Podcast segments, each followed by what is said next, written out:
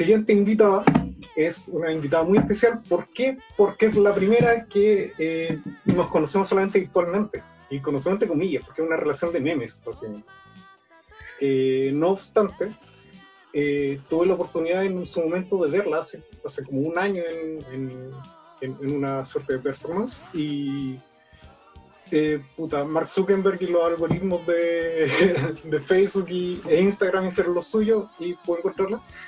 Y después de unas experiencias eh, digitales a las cuales me sometió, eh, encontré que era necesario hablar con ella, sobre todo porque es de un, área artística, cosa que no se había visto tanto en este podcast, a pesar de que está dedicado al arte, eh, de un área en la cual yo no me manejo.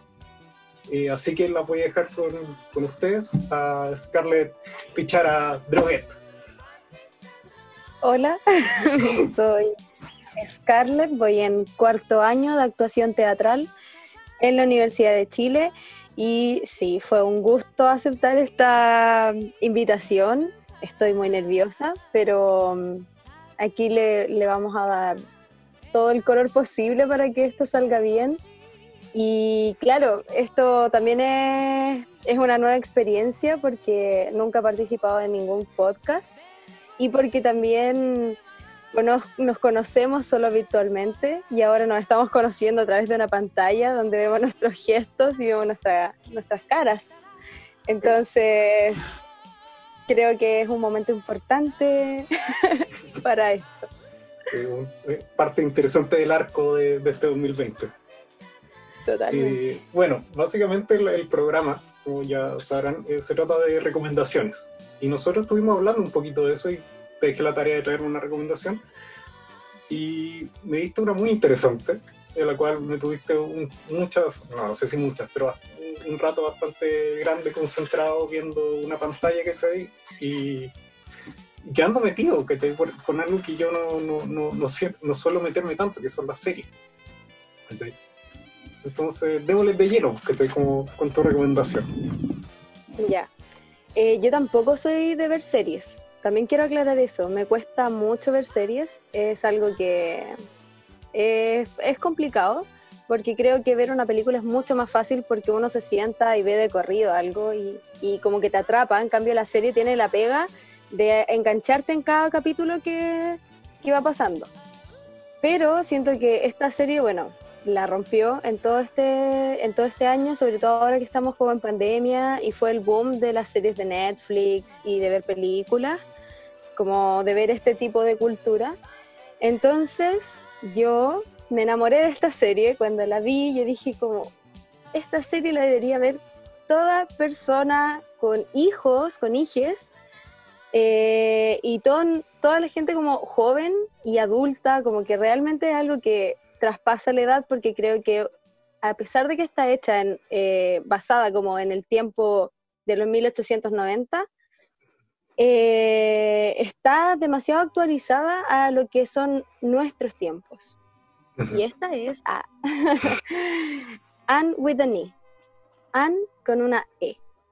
es, una serie de televisión canadiense que fue transmitida, creo, en el 2017 por primera vez. Y eh, tiene un guion maravilloso, está basado en los libros de Anne of Green Gables, de... Eh, Le perdón en mi inglés, pero Lucy Maud Montgomery. y es súper interesante, creo que algo súper atrapante estos dramas de época. A mí en lo particular me gusta mucho la época. Y, mm, y bueno, tiene unas locaciones maravillosas, una fotografía maravillosa, eh, trata tópicos muy, muy latentes ahora en nuestra sociedad, como lo del amor romántico, la educación sexual y la igualdad que hay entre hombres y mujeres. Entonces creo que es algo que nosotros podríamos ver lejano, pero que trata algo súper actual. Sí, de hecho a mí me pasó mucho porque dije, ya voy a maratonear esto y puta, por viajes del destino no puedo maratonear tanto como, como, como, quería.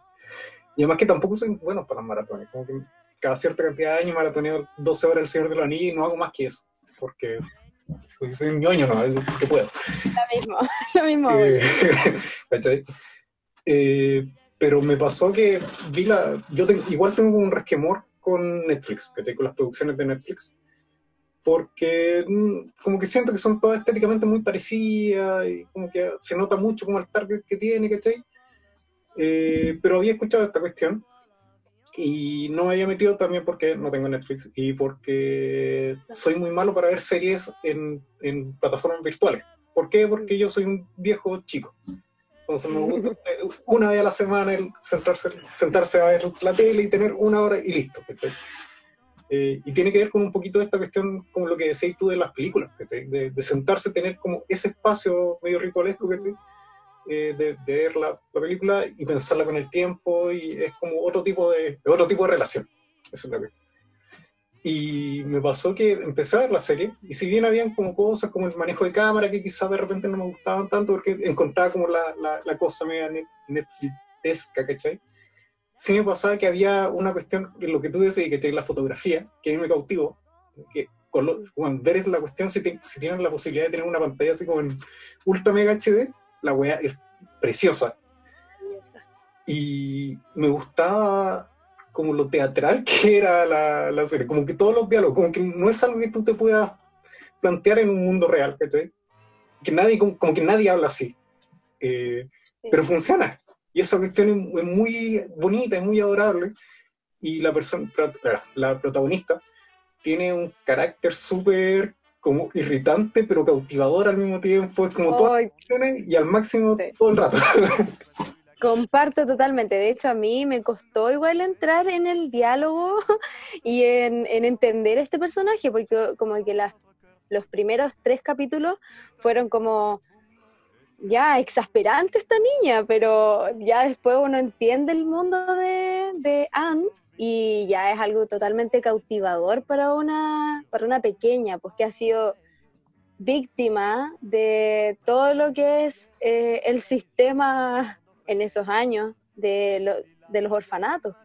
Sí. Vivió mucha violencia esa niña, entonces es muy lindo también que te muestren cómo ella escapaba de su realidad en su mente y creaba también este, este personaje porque ella era una princesa. Entonces es muy bonito cómo, cómo te lo muestran desde la inocencia, cómo te cuentan una historia desde la inocencia de una niña. Creo que eso, eso fue como lo más llamativo que también encontré de la serie, porque muchas veces uno ve una serie y cree que es muy buena cuando te hace llorar o cuando te hace como, ¡ay, sufrí, sentí el latigazo que le pegaron a la niña! Entonces creo que esta serie logra muy bien contar la historia desde la perspectiva infantil que tiene.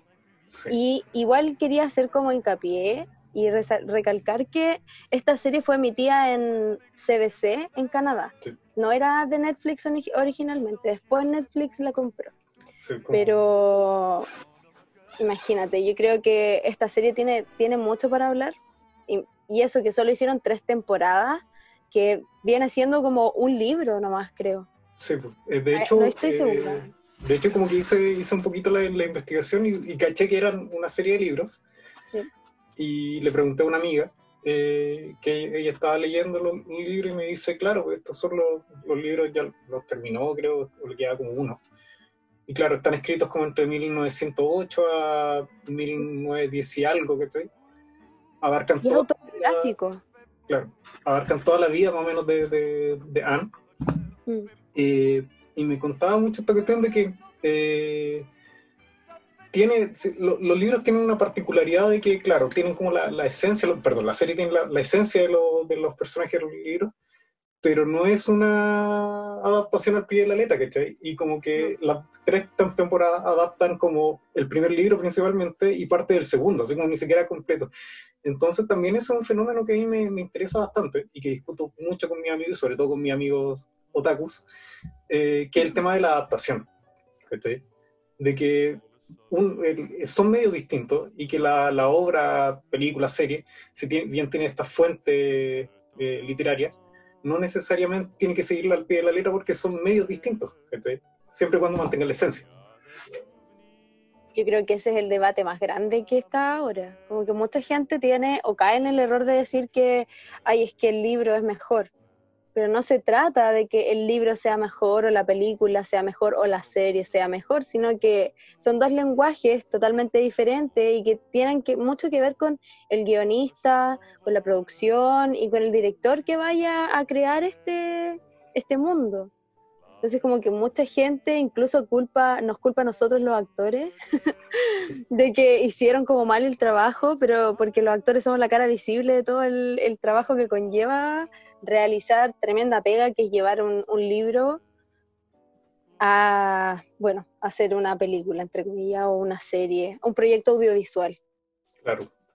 Que de algún modo también el, fenómeno, me, imagino que me, manejo aquí tanto, que debe pasar cuando, en el caso tuyo, De, de, cuando tienes un guion y lo trabajas, ya sea en escenografía en vivo o en una puesta en escena digital, Que es como la, la experiencia que me mandaste la otra vez.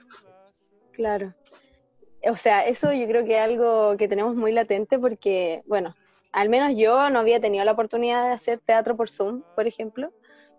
Y hace poco tuvimos la experiencia de hacer eh, teatro como más audiovisual, una experiencia. De hecho, ni siquiera le pusimos teatro, porque igual creo que decir teatro es un poco fuerte también. Entonces, como una experiencia eh, digital en la que pudimos mezclar esto de la arte escénica y eh, tener como este respaldo de un guion, que de hecho también hay una película, que es Caspar de Peter Hank, eh, también es una película. La recomiendo también, es maravilloso ver este proceso de enseñanza, de cómo entra el lenguaje y obviamente también invito a ver nuestra experiencia. Ah.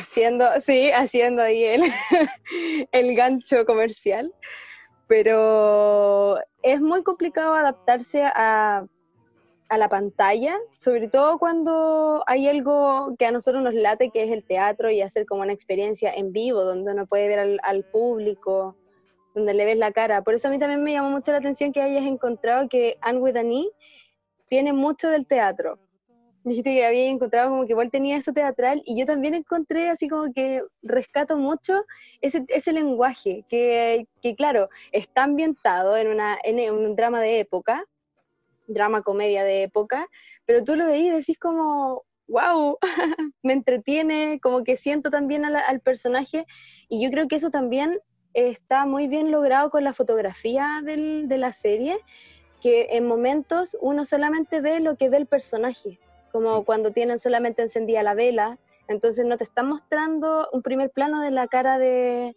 de Anne, sino que te están mostrando lo que estaría viendo Anne en ese momento, entonces ves todo más oscuro, o ves como solamente planos eh, más pequeños de la casa, entonces eso yo también lo encontré como muy, muy interesante de, esta serie.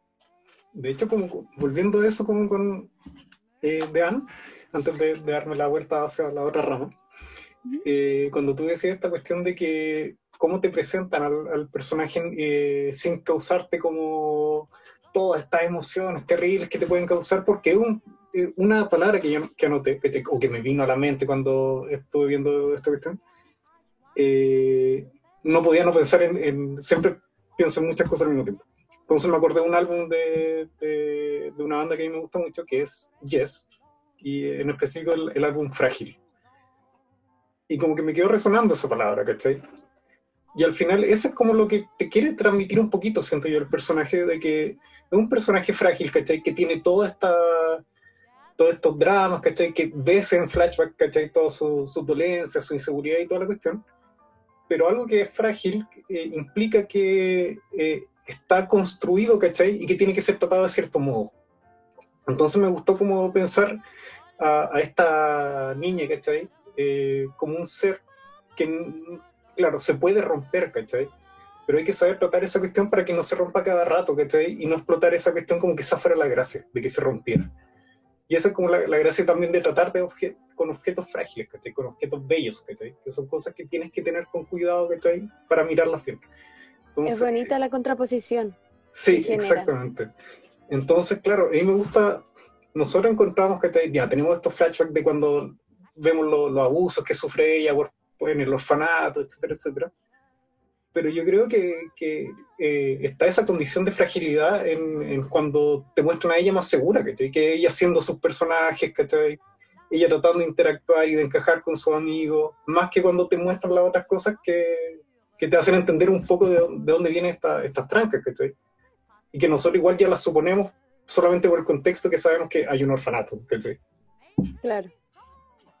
Claro, igual es bonito, o sea, encuentro muy bonito cómo ellos tratan este vómito verbal que ella hace cuando va recién en camino a, pertenecer a un lado, porque creo que eso también es algo que te plantea mucho la serie y que, bueno, es la problemática que tiene Anne toda la serie, que es pertenecer a algo, pertenecer a un lugar, pertenecer a una familia, ser parte de algo y, y es lo que nosotros también estamos buscando. Imagínate ella, siendo pequeña, siendo niña, estaba intentando buscar pertenecerle a una familia que la quiera, que no la juzgue.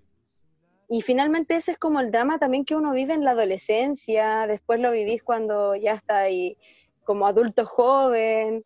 Es algo que uno está buscando constantemente, el ser aceptado y el querer pertenecer a algo creo que es muy bonito también, bueno, esto es un rollo particular. Y tú te vas a reír en este momento, pero también era, es muy bonito que el personaje haya sido pelirrojo. Eso yo lo encontré como el broche de oro porque, imagínate, pues para ese tiempo, bueno, es lo primero que ella dice también cuando está en camino, que está condenada toda su vida porque es pelirroja, como que no puede, no puede ser amada, no, no puede vivir el amor tranquila. Y todo porque en ese tiempo eh, ser pelirrojo era algo salvaje, como muy vistoso, era como muy inapropiado. Entonces, que este personaje sea como más encima, o sea, que sea empoderada, ¿cachai? Que sea eh, una cabra chica con tanto material en la cabeza porque leía escondida, eh, que tenga una vida difícil y más encima sumarle que es pelirrojo era como el broche de todo, porque porque claro, en la industria cinematográfica, todos, todos estos pequeños signos van significando en la construcción del, personaje. Pues entonces creo que también ahí hay otro check para esta serie. A mí me, gusta mucho esa cuestión, porque claro, es una marca que lleva ella, es casi como, no sé, hacer el, el símil con lo que pasa con los negros, que me imagino que en la misma época, sobre todo en el caso de los gringos, que, que rayen un poco más la papa con, con, esos tópicos. Es más o menos lo mismo, ¿cachai? Que es como algo que no decidiste, ¿cachai? Que solamente es tuyo y que se te va a juzgar por eso y, al punto que tú ya lo juzgas también, ¿cachai? Y cuando lo miráis en perspectiva, ¿cachai? Que es como nosotros viendo la pantalla, eh, es una weá totalmente ridícula, así como, weón, ¿por qué si, solamente es, pelo, ¿cachai? Solamente es piel. Y es maravilloso. que le dicen que es fea, ¿cachai? Es como, weón, es una niña, ¿no?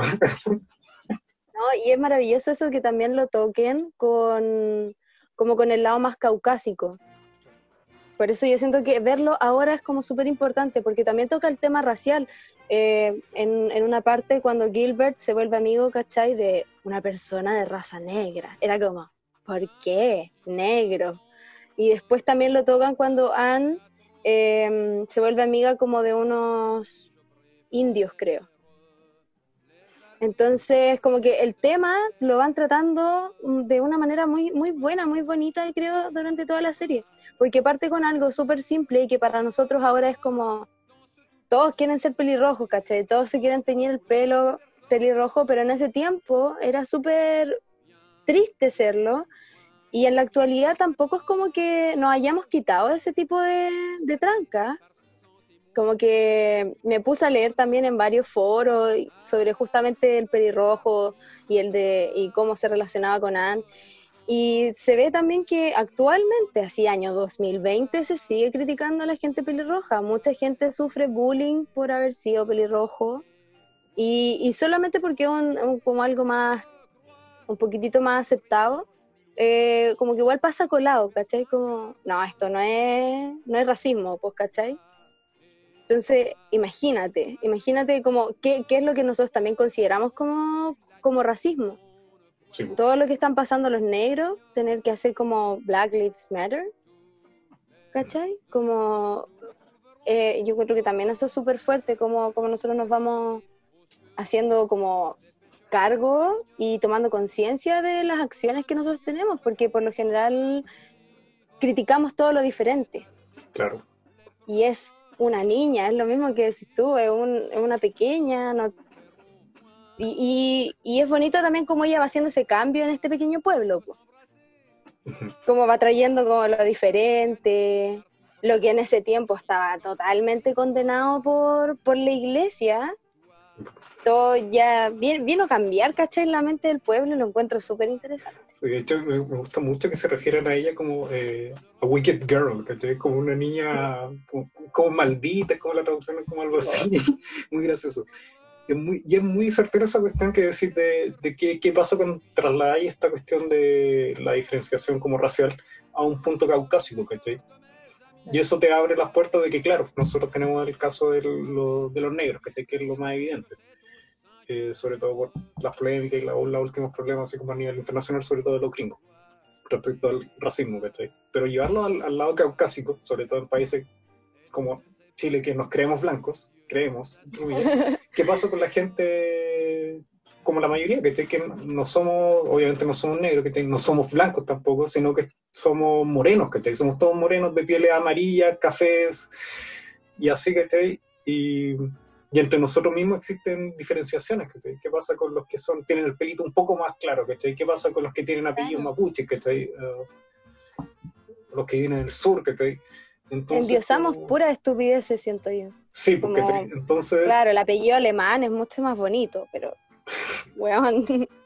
Claro, una wea así, ¿cachai? Y, y, esas cosas no garantizan ni calidad de persona, ni buenas interacciones, ¿cachai? Eh, entonces como que entretenida esa cuestión y sobre todo que todo parta como de, de esta niña, porque, porque es un discurso súper como anti-adultocéntrico por otro lado, que es de esta niña, que niña maldita, colorina, huérfana, que llega a este pueblo a, más o menos darle... Lo tiene todo malo. todo lo malo lo tiene esa pobre niña. Y, es muy graciosa esa cuestión. De, que, que, incluso en los primeros dos capítulos que te ya te da vuelta a los, a los Gilbert, que es el apellido, no, no, no, no, no, Gilbert es su enamorado. Gilbert Bly. No puedo acordar del, del, de los apellidos, pero ya, filo, los, los señores. Eh, los hermanos Cuthbert. Cuthbert, eso. Y se los da vuelta en un rato por lo mismo, ¿cachai? Porque yo creo que se dan cuenta que es una cabra chica y que es más o menos encantadora y que es muy inteligente.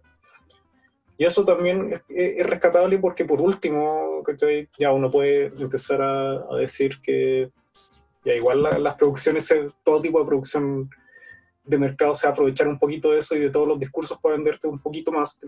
Claro. Eh, cosa que es verdad y hay que ser súper crítico con eso. Pero es mucho mejor que existan esos discursos, que por último para vendértelo, que sean discursos más de odio. Claro. Eso no quita que, no haya que ser crítico, pero es mucho más sano. Sí, pues. Es súper complicado lo que está diciendo también porque había también mucho, y yo también me lo cuestioné harto, en decir que esta serie es feminista. Pero sí trata, trata cosas y tópicos feministas. Pero también como encasillarlo en algo, como decís tú, porque igual es una serie vendida por Netflix es, complicado, pero es bacán que estos temas se toquen desde como justamente esta perspectiva histórica, como saber qué estaba pasando. Y yo creo que todo lo vuelve más interesante sabiendo que eh, es un libro y que estuvo escrito en este mismo periodo, como en 1900, y que finalmente, y que yo creo que fue algo muy interesante también que leí por ahí, que toca temas como autobiográficos de la autora como que la autora fue súper luchadora, súper aguerrida y terminó logrando vivir de su escritura, cosa que era muy complicado a principios del siglo XX para que una mujer fuera reconocida como, em, como mujer escritora. Entonces, eh, es muy llamativo eso, el tema que toca también con respecto al amor, cómo, cómo nos mete una pareja homosexual eh, y cómo la autora también eh, mete como la decisión de Anne de qué es lo que ella iba a decidir querer. ¿Quiere realmente a Gilbert Blythe? ¿O no lo quiere? ¿O, realmente ella quiere dedicarse siempre a, estudiar? Porque es como esta latencia que hay, que a mí me gustó mucho también de la serie, ah, de nuevo, que es esta latencia de qué es lo que va a querer ella como que uno está acostumbrado a este drama de princesas romántico, yo creo que a muchas también le pasó, viendo la serie que era como, ¿por qué no lo besa? Y es como, ¿por qué no están juntos? ¿Por qué no le dice que lo quiere? Pero ella tuvo todo el tiempo para meditar si es que realmente quería a este cabro o, o no lo quería. Entonces yo creo que eso también es muy particular de la serie no mostrarte de tas, así tácito el amor romántico y que, ay, porque este niño me vino a salvar una vez, yo quedé como rendida a sus pies. Y que, claro, es que también existen como distintos tipos de, de amor, ¿cachai? Que se traducen en afectos, ¿cachai? Que esa es como la diferenciación que uno hace, pero son distintas formas de, de querer, ¿cachai? Eh, yo me acuerdo que una de las... yo siempre saco a reducir pura ñoñería en, esta, en este programa. Eh, que el hecho de, no sé, lo que pasa, me, acordaba mucho lo que pasaba en Rogue One, ¿cachai? De Star Wars. Con la persona de Inerso y con el, con el otro one que no me acuerdo cómo se llama. Eh, y que claro, te generan como esa tensión, ¿cachai? De que, uy, sí, se van a comer en cualquier momento, pero en realidad, claro, igual te lo arman un poquito eso, pero uno también se lo arma en la cabeza, ¿cachai? Como que quisiera que pasara. Pero si la, la vuelta es como súper lindo el final que tiene, como, porque, spoiler, se mueren, y lo único que hacen es abrazarse, pues, ¿cachai? Es como, bueno, esa es como la, la, expresión máxima de cariño que se tienen como de, de, de amor que podría ser, ¿cachai? Y un par de miradas por ahí y por allá y con eso se construye todo, ¿cachai? Es como, quizás lo, lo que se tenían en realidad era como un afecto de, de camaradas, ¿cachai? Que otra cosa, ¿cachai? Claro. Muy lindo esa cuestión. Y, también es bonito cuando te arman con una madurez también del personaje, porque igual siento que como de lleno plantarle un amor a una niña es un poco fuerte. Sí. y es bonito que la serie también lo haya tratado al final. Spoiler, perdón. Soy súper buena para dar spoiler. Pero que, que, hayan tratado como esta relación ya más al final y que se, y es que de verdad siento que esta serie trata, trata muchas cosas que es, por ejemplo, el, el, amor no correspondido, pero también como algo de clases que se da entre la amiga de, de Anne y el, y el niño que ayudaba en la granja a, Anne, al, al, al, papá de Anne. Eh, en la granja Jerry. Entre ellos dos, claro, se veían escondidas. Ella lo utiliza, ella. Entonces también es, es bacán eso, como cómo ella utilizó a este pobre cabro, solo por el hecho de que era pobre, nunca pudieron sacar a, a la luz su amorío y ella siempre se avergonzó de él, entonces también creo que toma, toma muchas muchas cosas importantes desde el, desde el amor, desde lo social. Y volviéndolo al teatro, también es muy bacán que hay una performance en la serie. Eso yo lo encontré notable porque nosotros traspasamos la performance ya como a los años 60, como con Marina Abramovich. Entonces ver como que Anne realiza una performance en 1890 y algo, es como, ¿qué está pasando? Es un, de verdad es un personaje muy bien construido, esa es la cuestión. Sí. Eh, de verdad, a mí me pasa mucho, sobre todo porque yo, puta, me gusta consumir material audiovisual en general. Que encuentro muy manoseados estos conceptos de que hay desarrollo de personaje, el desarrollo del guion, y es como que mucha gente lo utiliza y, ni siquiera deben saber a lo que se refieren porque no te dicen nada de esos conceptos. Que, que, es mierda un desarrollo de personajes? Como, bueno, entonces eso es guion, o eso es estructura de guion, y para mí es eso. Y eso es un buen guion, y listo. Y creo que encuentro como que si alguien me dijera, ay, es un, buen desarrollo de personaje, en este caso yo lo creo, porque en esto como específico lo encuentro, de que en un par de capítulos, ¿cachai? Carmen un personaje que te encanta el tiro, pese que la primera experiencia que uno tiene es como, puta, ven, así como, puta, cállate, ¿cachai? Pero después como encantador eso. Oye, dato freak. Ah, la escritora y productora de Anne with an e es la, mm, la escritora de, mm, del guion de Breaking Bad. Mira, cáchate. Es Moira Wally Beckett. Así que yo creo que también por ahí va como una buena relación de arcos narrativos, como que sea más atrapante. Sí, sí. Convengamos que Breaking Bad Ganó un Emmy. Ah, ganó un Emmy. es, alta serie también, ¿cachai? De, de hecho, como yéndonos como a ese tópico, el hecho que te presente, que Breaking Bad te presenta un personaje que, que sea tan carismático y que sea tan nefasto que Walter White, ah, White, perdón, Walter White. Eh, que es un concha su madre. no sé por qué le gusta a tanta gente y yo lo detesto. Me carga que me guste tanto un personaje de mierda. Yo creo que eso, eso es lo más interesante, que este personaje tan manipulador, uno después lo termina como justificando. Porque está bien hecho, po. Sí, po. Entonces como... Me la hiciste. la pega de uno en resistirse. Sí, y eso también es entretenido, porque eso te habla de que hay un, compromiso con, la obra, que claro. Y al final, si, una obra en general, dígase, yo creo que esto está extrapolable a, cualquier tipo de expresión artística, no te atrapa, no te genera ese compromiso porque no está funcionando o porque no estás haciendo la pega, que es más o menos lo mismo. Sí. Eh, otra cosa que yo quería, cuando mencioné eso de irme por las ramas, era como volver un poquito al punto de, por también por el motivo que yo te traje, que era por lo de cada kilo. Que ahí quiero que nos introduzca un poco a, qué, qué, fue eso, ¿cachai? Y que, que nos hable un poco de eso. yo tenía una cosa nota que quería comentar también. Ya, perfecto. Eh, Cada Kilo fue una obra que hicimos con unos compañeros y con el profesor Christian Kane, eh, en el que quisimos hacer una experiencia audiovisual para pasar un ramo. Todo esto viene porque nos echamos un ramo, entonces los rezagados, los rezagados tuvimos que eh, hacer este, esta obra que resultó súper buena. O sea, no buena de, oh, tiene la mejor crítica, sino que buena experiencia para nosotros como, como actrices y bueno, para él como director y para nuestros técnicos. es una obra que indaga en todo lo que es el problema de aprendizaje, las reglas y las normas, como, como lo crudo que tiene también este lado del aprendizaje. Caspar es el personaje principal, que es el que, el que está aprendiendo.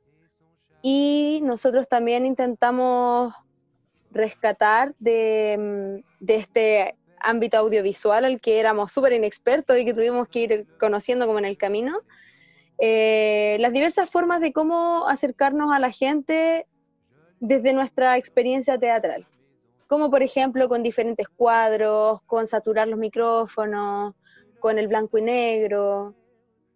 Entonces fue una experiencia caótica, debo admitirlo, porque es cuático no ver a la gente, no saber si es que la gente te está viendo tranquila.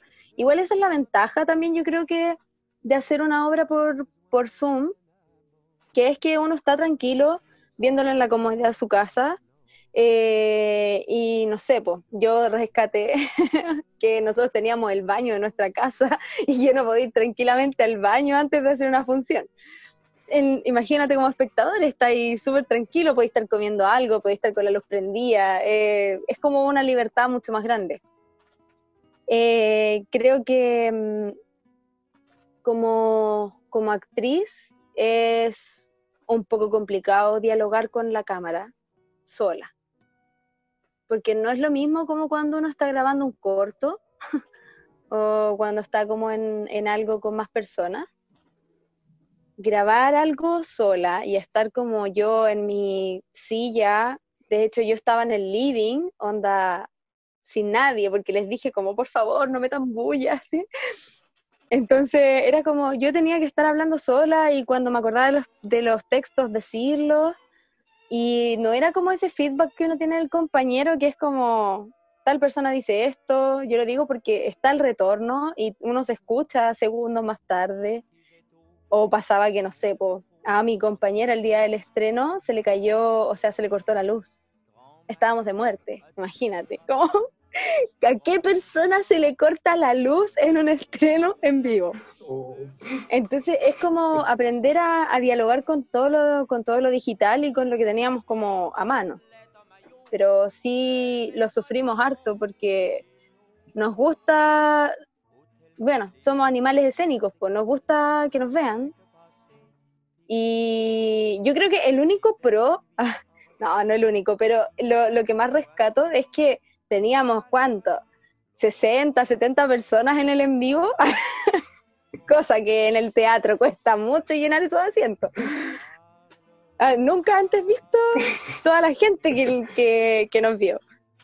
Pero igual, no sé, agradezco mucho a la gente que pudo verlo, porque para nosotros fue hacerlo con cariño y, no sé, pues crear, crear un, unos minutos, porque igual tampoco quisimos extenderlo tanto, porque igual uno se aburre y de la pantalla uno se agota. Y se agota súper fácil, sobre todo ahora que es nuestro medio de comunicación. Y como haber hecho estos como 30, no pasábamos de los 45 minutos de obra, en el que también estaba mezclado el en vivo y videos. Era como también para hacer, para distender a la persona y para que el público también como que pudiera entrar a hacer ese análisis de por qué me muestran esto. Y que a mucha gente después nos dieron como comentarios de que no cachaban cuando estaba haciendo en vivo y lo grabado. Y eso para nosotros fue como, wow, porque para nosotros era súper obvio, pero para la gente parece que no. Como, como pequeña anécdota para los telescuchas, hubieron dos fechas de esta cuestión. Eh, y yo tenía planeado verla en la primera fecha. Y le digo a Scarlett, oye Scarlett, manda el link de tu wea el día de, pensando que era a las 10 de la noche. Y no, pues, había sido las 8. Yo me había programado y era, me había confundido porque era el 10 de septiembre una de las fechas. No voy así. Y quedé como, me sentí como un hueón, completo hueón. Eh, me reí mucho al respecto. Eh, pero ahora como volviendo al volver a esta cuestión.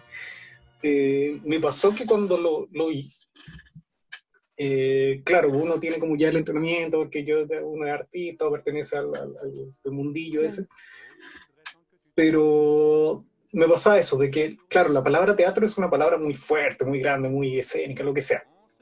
Es como cuando uno dice, en el caso de, mi caso, no sé, de mi especialidad, es como la pintura, ¿no? La pintura rol, como que tiene un peso histórico, alguna, alguna wea como que la gente le, no sé, como que le, cuesta más asumir eso.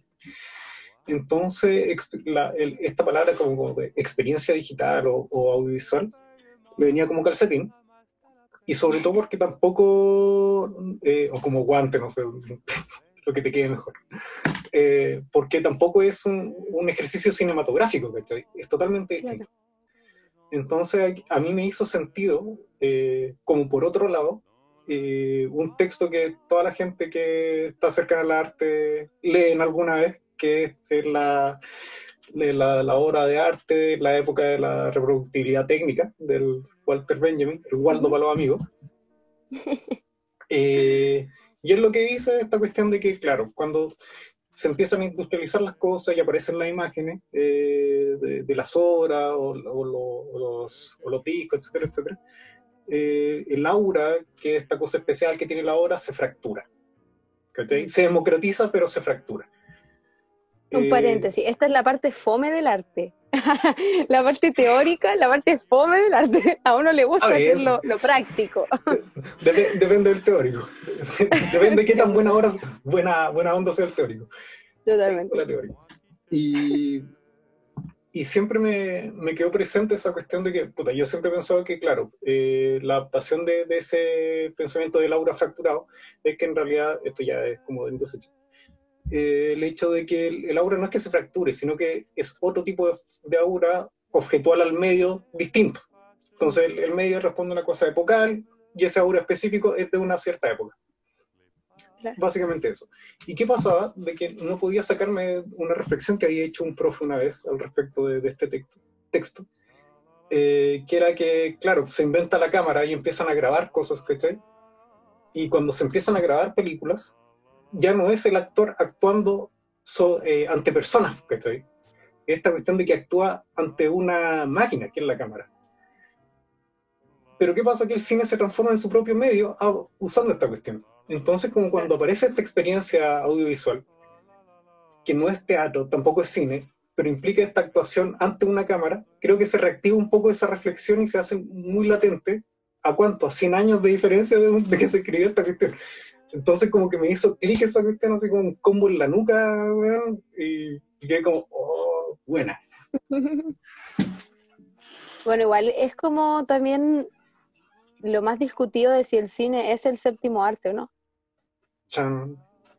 Nos Chan, vamos en esa. sí, es complicado. o sea, yo, yo encuentro que es un debate que, en el que todavía no estoy dispuesta ahondar. Creo que no tengo la materia suficiente en mi cabeza como para ponerlo en cuestión. Pero sí es súper extraño de parte de un, una persona actriz como soy yo, que está como más acostumbrada a lo, a lo análogo en ese sentido, que es pararse, ¿cachai? En un escenario y actuar frente al público. Pero también porque hay que cuestionarlo, lo voy a cuestionar. es como también la academia te viene poniendo en valor las cosas. Porque nosotros más encima estamos en la Universidad de Chile, ¿cachai? Como la, El ni siquiera de Chile. universidad, la Universidad de Chile, ¿cachai?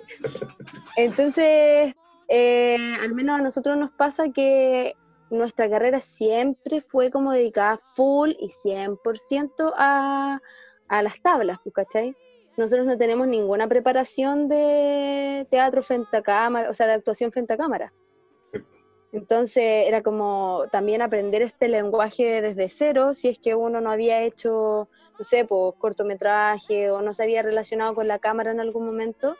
Aparte también está esto que a nosotros nos costó mucho, que fue el hecho de nosotros ser nuestro propio, para los videos que teníamos que hacer, que terminaron siendo como los trailers de la obra, era nosotros ser director, ser el actor, ser el productor, ser el que edita el video, más encima ser el que habla en el video, el que tiene la idea creativa, eh, ser como el director de fotografía, como, como hacer eh, toda la pega que hay y ahí es cuando uno dice, weón, respeto demasiado el área audiovisual Sí. y el área cinematográfico que hay, porque uno como actor, en ese sentido, como actriz, me pongo en el lado de que a mí me dicen actúa, pues, ¿cachai? Y ellos son los que se preocupan de hacerlo ver lindo a uno, de, de que se me vea cuando parpadee con el ojo. Ventajas que, por ejemplo, el teatro no tiene. Nosotros actuamos y se ve el cuerpo completo. Claro, hay diferentes maneras, como también va ah, de mano con el diseño teatral y que eso te, es lo que te ayuda. Y ahí es cuando tú veis todo el trabajo técnico que uno no ve y que por lo general la gente no valora tampoco. Y, nosotros como artistas también tenemos que hacer el culpa de lo poco eh, apañadores que hemos sido con este lado. Porque por lo general uno ve como solamente una cara de la moneda, que uno ve como el resultado, pues, ¿cachai? Sí. Tú cuando vayas a ver una obra veías a los actores actuar, a los bailarines bailar, ¿cachai? Pero no ves al director, no ves al weón que te está haciendo las luces, no viste al que se preocupó de hacer que el vestuario te quedara, ¿cachai? Magnífico.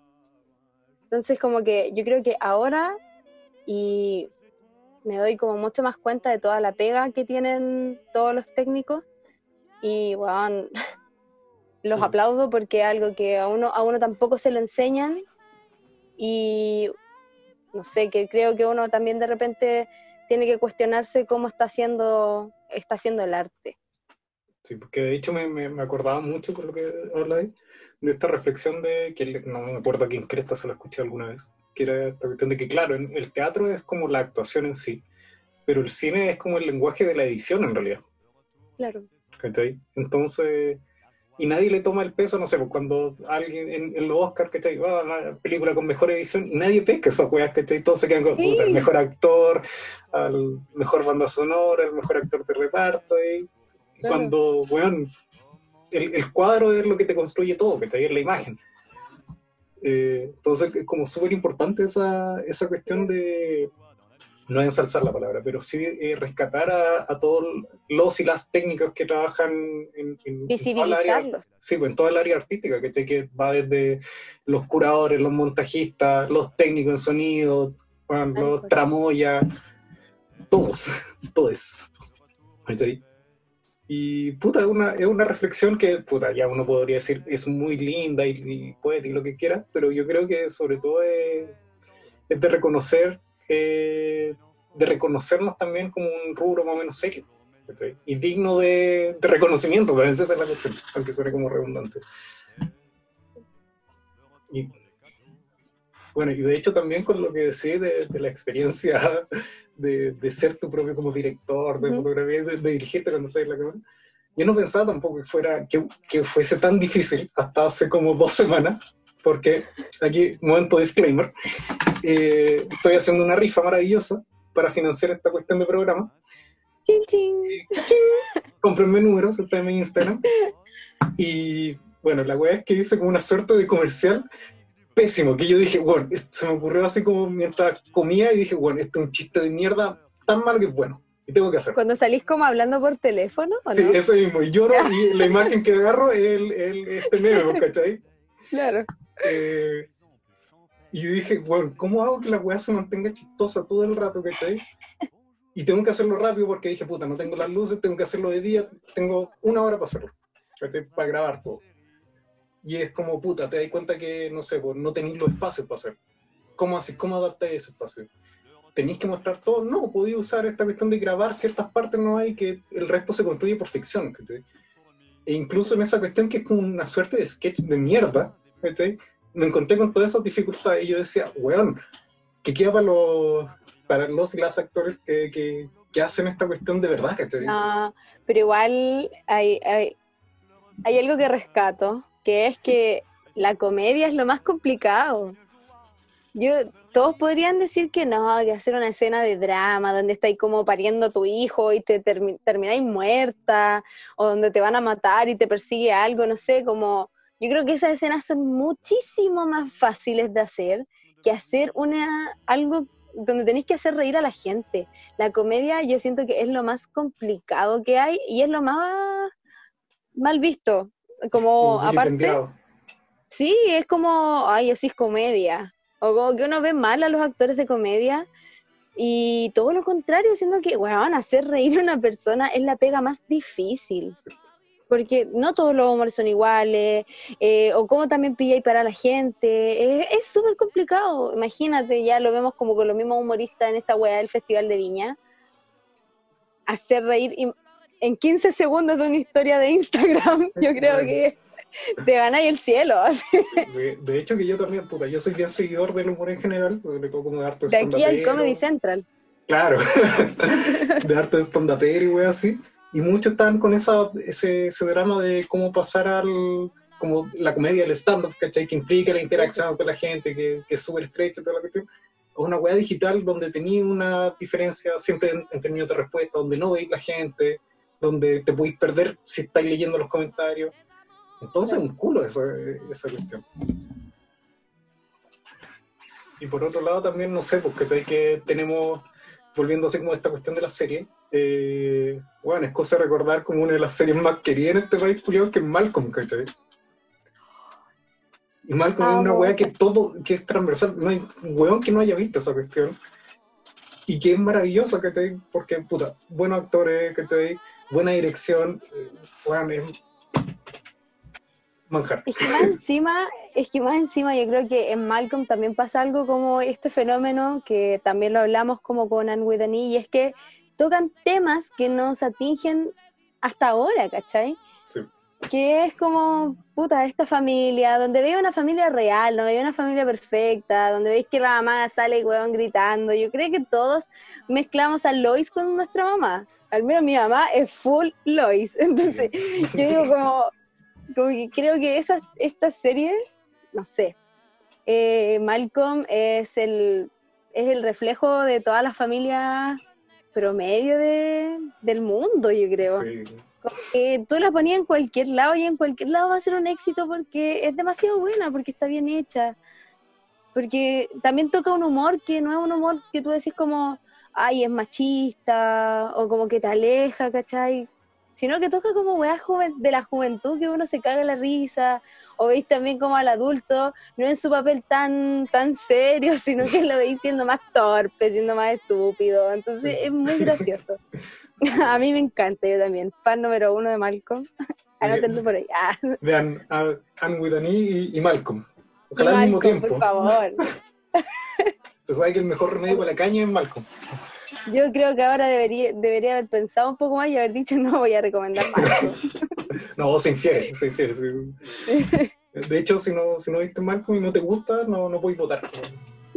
No, no. En la, República Socialista Democrática de, Debería estar en la Constitución, de hecho. Para ser ciudadano, artículo 2. haber visto Malcolm. Es como haber visto Los Simpsons también. Sí, muy bueno también. Alto referente también. Claro. Y que de hecho en Malcolm hay muchas referencias de Los Simpsons. Sí. Ojo ahí. Y de repente son súper obvias. Ah.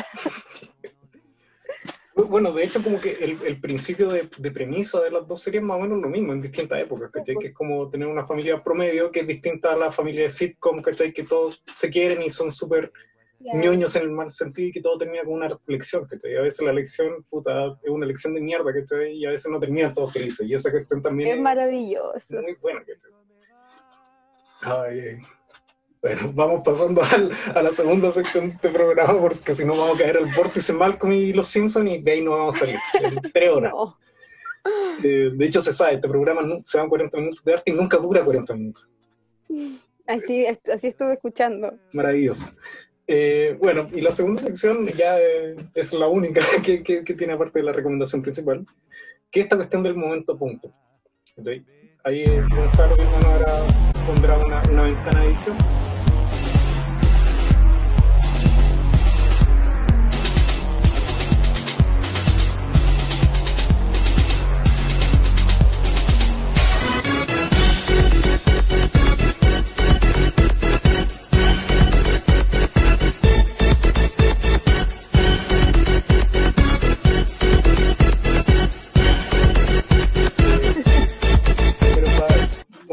Esta cuestión en todos los programas, que es básicamente el punto en este concepto de que introduce Bartes, eh, la fotografía, ¿cachai? Que este pinchazo que te llega, ¿cachai? Que te hiere o que te toca la fibra eh, de algo que estáis viendo, ¿cachai? Y que es totalmente subjetivo y que hay tantos puntos como persona en el mundo porque es la subjetividad máxima en, en la imagen. Eh, nosotros lo trasladamos sin, bueno, así cara y raja al, arte porque efectivamente hay una cuestión que uno nunca alcanza a explicar, sobre todo cuando las obras te conmueven en, algún nivel, que ya sea en, una forma catártica de, risa o de llanto o lo que sea. Entonces, esta sección básicamente se basa en preguntarte por algún punto en que tengas tu presente, En el, ojalá del día, ojalá del momento, pero si hay algo que hayas pensado, reflexionado, que te esté tocando la fibra de alguna obra, una experiencia, este es el momento para compartirlo. ¿De cualquier obra? De cualquier obra, obra de cualquier índole. Muy amplio. Sí, está, está complicado. Mm. Ay, no había pensado en esto, pero eh, hay una, wow, voy a irme como a otra serie que vi hace, un, hace poco y que me dejó pensando harto, eh, que es muy buena, eh, que se llama Utopía. Uh, creo que van a sacar un, creo que van a volver a hacerla, ahora la van a sacar, no sé si este o el próximo año, pero la Utopía original. Y me dejó pensando un montón con toda la, o sea, el contexto social que estamos viviendo de virus y pandemia, me tocó la fibra eh, de una manera no tan así como que al llanto o, a la que es como, bueno, a lo que uno el tiro lo asocia, como, oh, me hizo llorar. No, de hecho, la serie nada. Pero es muy dinámica, es cortita, los capítulos duran poco. Está en esta aplicación que se llama Pluto TV.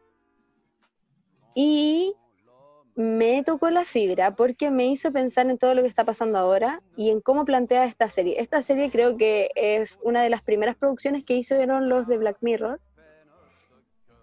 Entonces, eh, hay una parte de la serie eh, no sé si decir alerta de spoiler, pero puede que lo sea, em, que creo que me llegó así como, que en una dicen que, oye, es que si me equivoco voy a quedar como estúpida, pero en la que em, hace muchos años, así ya, así como en, en el pasado pasado, eh, Genghis Khan fue el que hizo como una masacre, ¿cachai? Masiva y mató a mucha gente. Y que eso había sido lo mejor que le podía haber pasado al mundo, ¿cachai? Y en Utopía se trata justamente de cómo un virus, tratado como muy también coronavirus, eh, está también matando, o sea, no matando, pero sí como que está dejando estéril a, tal, a parte de la población, ¿cachai? Y, y, también como que quiere acabar con mucha parte de la población porque estábamos siendo un mundo sobrepoblado y también cómo esta, este mundo también está siendo mal administrado, pues, ¿cachai? Y creo que el contexto nacional y mundial está totalmente dirigido a esta serie. Que si bien la primera temporada es un lujazo, ya la segunda como que uno empieza a decir como, niñe, pero la primera temporada te deja una, una cuestión así desoladora en el pecho, tú decís como, ah, esta weá está pasando y ojalá se mueran todos. a mí me pasó eso, como, ojalá se muera todo el mundo todos nosotros, porque los adultos ya estamos siendo un, mundo también muy con, mucha gente adulta y esta serie también te plantea eso, pues, ¿cachai? Como que hay demasiada gente adulta y quiénes son más útiles también, ¿cachai? Y no sé, creo que tienen, creo que hay que verla porque en la actualidad es algo que está pegando fuerte y que a mí me dejó pensando como tal vez eso es lo que debe pasar, ¿cachai? Que todos nos moramos para que así haya más eh, como abono en la, tierra y puedan crecer de nuevo los bosques. La gran Thanos. claro, y el mundo vuelva a su lugar, así, la naturaleza siga su curso tranquilamente. No sé. Por ahí yo creo que, es súper relevante. Me, hizo pensar al tiro en, en otra serie. Eh, andamos cargados la serie eh, que es Chernobyl. Ah, sí. Eh, que es una maravilla también, que de hecho me carga que mucha gente no la haya visto cuando la weá tiene cinco capítulos, muy corta y muy buena. Eh, y no sé, me acordé como de mi punto con esa serie, que es la spoiler, no es, en realidad, ¿qué es spoiler? si la weá pasó, un, accidente nuclear, que es la, la, parte del juicio. Mm. y en esa parte el el profesor no sé cuánto, que es el personaje principal, que no me acuerdo cómo se llama, explica cómo funciona el reactor. Y esa parte a mí me hizo pico, ¿cachai? Porque como que recordé, porque claro, está esa escena como para literalmente explicarte, bueno, así funciona un reactor nuclear. Eh, y como por esto falló. Con Peri y con Manzana, eh, sin hacerte sentir bueno, obviamente. Y yo me, me acordé de, de, química como en segundo medio, ¿cachai? Tercero medio, eh, cuando veíamos como todos los procesos de fusión y fisión y cómo funcionaba esta cuestión, etcétera, etcétera. Y cuando te empieza a mostrar como la cadena y dice, y esto falló, y yo empecé a hacer como, conche, entendí por qué empezó a fallar la cosa. Y después termina con esta cuestión como moral de decirte, bueno, si empezamos a ocultar las verdades, ¿cachai? De a poquito esta weá después vamos a quedar en deuda con la verdad para siempre. Eh, es muy potente esa cuestión. Y me hace pensar en esa cuestión porque, claro, podríamos decir, puta, si no existiera la gente, si no estuviéramos sobrepoblados, quizás sería mejor y toda la cuestión. Y yo creo que, claro, es muy fácil caer como en el discurso ecofascista, así como de que, puta, que se mueran todos, la gran Thanos, y la mitad y para afuera. Es que la fibra, eso te toca la fibra humana y esta serie la toca demasiado bien porque al principio tú creís que está todo, que el lugar de los protagonistas está maravilloso y que lo que están haciendo es librar al mundo de esta vacuna y después te das cuenta como, ah, pero la vacuna no era tan mala, como hay algo ahí que te moraliza y es verdad. Entonces como que la, la, creo que como sin haber visto la serie Rubén, y, pero quedándome con lo de Chernobyl también, es esta cuestión de que al final el problema no es tanto la gente, ¿cachai? Sino quién es lo que tú dijiste, ¿cachai? ¿Quién está manejando las cuestiones, ¿cachai? Y ahí uno se puede poner como en la política de eso, o en lo conspiranoico, así, hay las esferas de poder y toda la cuestión, que son muy ciertas, ¿cachai? Cuando tenía un sistema que es extremadamente capitalista, neoliberal, que no le interesa al medio ambiente, en realidad que se extinga toda esa gente, puta, objetivamente le va a hacer bien, ¿cachai? Pero ¿qué pasa con toda la gente que eh, pone lo suyo, ¿cachai? Y que es buena y que vale la pena, eh, Como que la observación está ahí. En realidad quizás no hay que acabar con la gente, sino que en el modo de cómo la gente trata al medio. Y eso también es una reformulación total de cómo nosotros entendemos la naturaleza y cómo nos entendemos nosotros también como sujetos, seres vivos. Y eso es como son la, la reflexión importante que, que, me gusta sacar de estas cuestiones, que son bien dramáticas también. Sí, es que siento que de lo que dijiste rescato mucho el, el hecho de también cómo están tratadas las series. Porque de repente uno dice como, ay, voy a ver una serie, va a ser como densa en el lado político, como... Pero realmente tiene algo que tú decís como, oye, es súper atrapante, porque no me lo plantean como un discurso político como tal, pues, ¿cachai? Yo creo que es lo mismo, lo, lo, lo mismo interesante que tiene Black Mirror, que tiene Love, Death and Robots, que bueno, son series, caché, que tú decís como, wow, te, toca, te tocan en ciertos puntos y al final terminan teniendo como mucha razón y uno se termina cuestionando un montón de cosas y cosas que de repente tú decís, bueno, esto es pura fantasía y después decís como, bueno, esto está pasando. Cuando te, das a, mí me encanta esa, sí, ese límite de fantasía y realidad, de ficción y la realidad. La realidad siempre supera la ficción. bueno, es brillo pensar que estamos en el futuro que, bueno, eso, que no, que no hablemos por estas pantallas, ¿cachai? En un espacio virtual que, que existe pero no existe al mismo tiempo, ¿cachai? es muy raro. Y sobre todo que estamos en el 2020, para mí el futuro es el 2015, volver al futuro, ¿no? Pero, pero bueno. Y para mucha gente en un momento fue el 2000. Claro, y que se acababa el mundo. O el 2006 donde se acaba de nuevo. O el 2012, también donde se acababa de nuevo. pero bueno, parece, que no era nada el 2012. Bueno, yo creo que vamos dejando hasta aquí porque igual nos extendimos caleta. Igual para hacer una, una, primera interacción verbal la he pasado bastante bien, me entretuve. Así que eso, yo creo que nos sacaste buenas reflexiones sobre todo desde de, de, tu área, que, te, que es algo que yo no manejo, entonces encuentro que es aprendizaje 100%. Y para la gente que escuche esto, también que sea algo nutritivo escucharlo de alguien que, que pertenece y que no, no tiene esta aura de soberbia que tienen muchas veces todos los, actores, ¿cachai? O los artistas, o los... Bueno, que es como... No, jóvenes que tratan de tener discursos sociales y bien, no sé, en Vitacura, weón. Claro. Y no, porque aquí estamos, el arte se genera de todas partes y es importante. Y es importante que tenga discurso y, todo, y todas esas cosas. Así que eso, ¿algunas palabras al cierre, Scarlett? sí, muchas gracias por haberme invitado.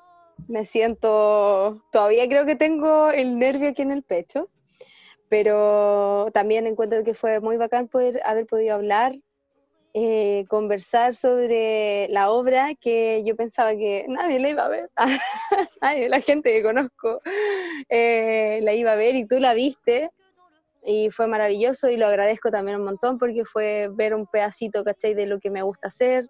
Eh, también los dejo invitados a todos. Tal parece que el 19, el 19 de octubre volvemos con Caspar. Eh, sí, cachín, pero puedo estarme equivocando. Así que atento a las redes sociales Ya, pero sí, te agradezco mucho, agradezco mucho esta instancia y, y yo también me llevo un gran aprendizaje. Es bacán hablar también con gente ñoña, como ñoña como uno, porque yo también hago esos maratones del Señor de los Anillos y un lujazo. Y pucha, eso, que ojalá toda la gente empezara a escuchar y a hablar más de cultura, porque de repente el arte no solamente está en Netflix,